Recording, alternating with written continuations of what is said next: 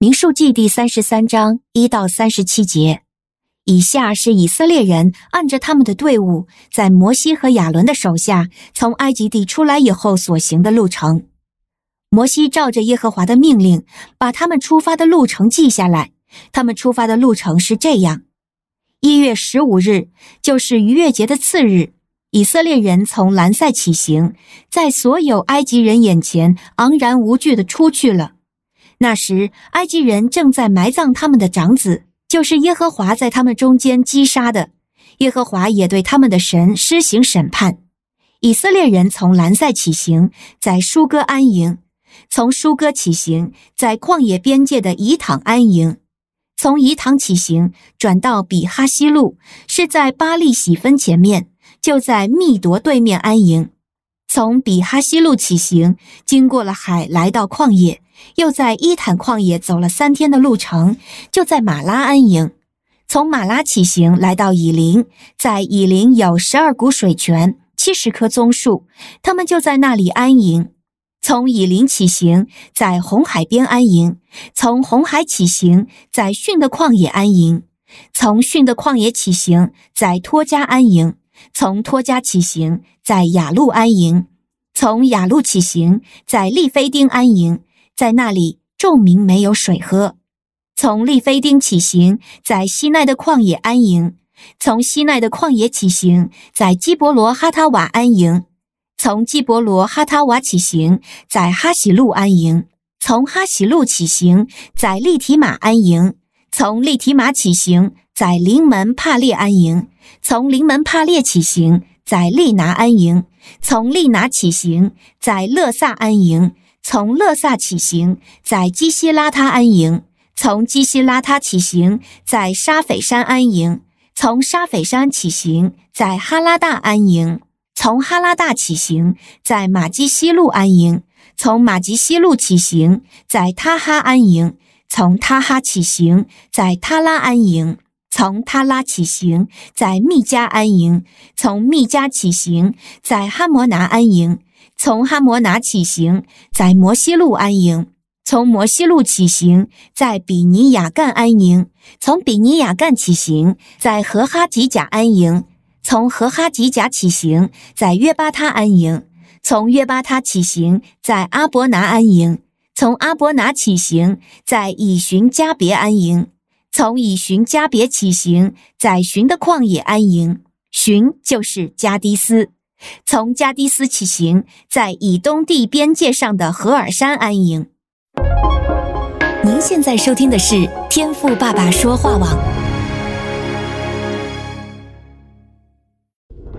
神所赐的迦南美地是流奶与蜜之地，上帝的话语比蜜还要甘甜呢。我是拥密使者永恩，我是秘密，让我们一起在天赋的话语里勇敢探秘，密得甘蜜，得蜜得利。得胜，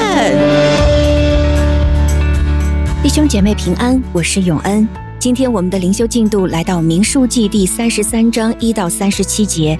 这里详细记载了神子民出埃及进迦南的行走路线。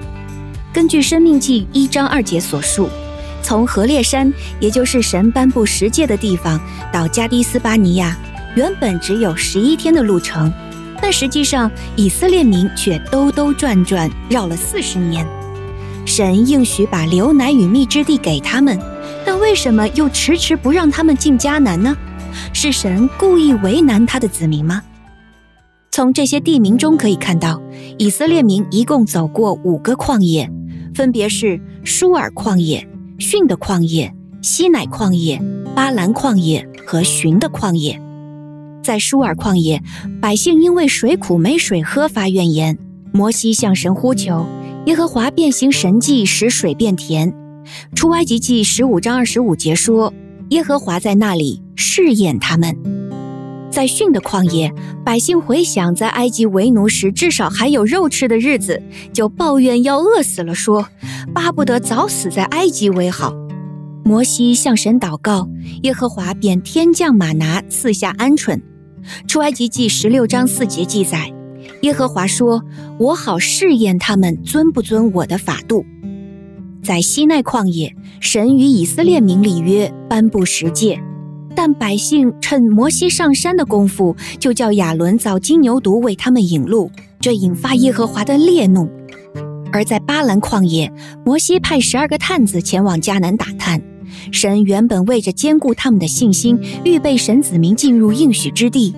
但十二个探子有十个都回来报恶信，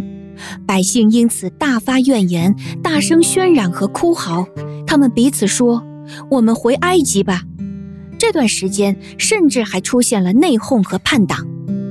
在寻的旷野，以色列民又因为没有水喝，起了争执和怨言。或许实在不能忍受百姓的抱怨，为人谦和，神的仆人摩西，最后也在血气中违背神的吩咐，采取错误的方式为民取水，被神严厉的管教，不得进入迦南地。神的试验同样试出摩西在压力下对神信心的不纯全，所以在旷野兜兜转转四十年，迟迟走不进迦南，是神故意刁难吗？我想我们心中都有答案。旷野是测试，也是训练，要锻造神子民有承受应许之地的品质，对神的纯全之心。否则，即使进入迦南，也同样可以因着人的败坏，把美地变成旷野。前有亚当夏娃从伊甸园被逐出，后有士师记、列王记的任意而行。同样的，我们有没有在一些事上兜兜转转很长时间，但一直不得突破呢？今日灵修的最后，永恩引用《生命记》第八章和大家共勉：你要纪念耶和华你的神，在旷野引导你这四十年，是要苦练你、试验你，要知道你心内如何，肯受他的诫命不肯。他苦练你，任你饥饿，使你知道人活着不是单靠食物，乃是靠耶和华口里所出的一切话。神将你从埃及地为奴之家领出来。引你经过那大而可怕的旷野，那里有火蛇、蝎子、干旱无水之地，是要苦练你、试验你，叫你终久享福。感谢主将他的话语赐给我们，愿神赐福与您。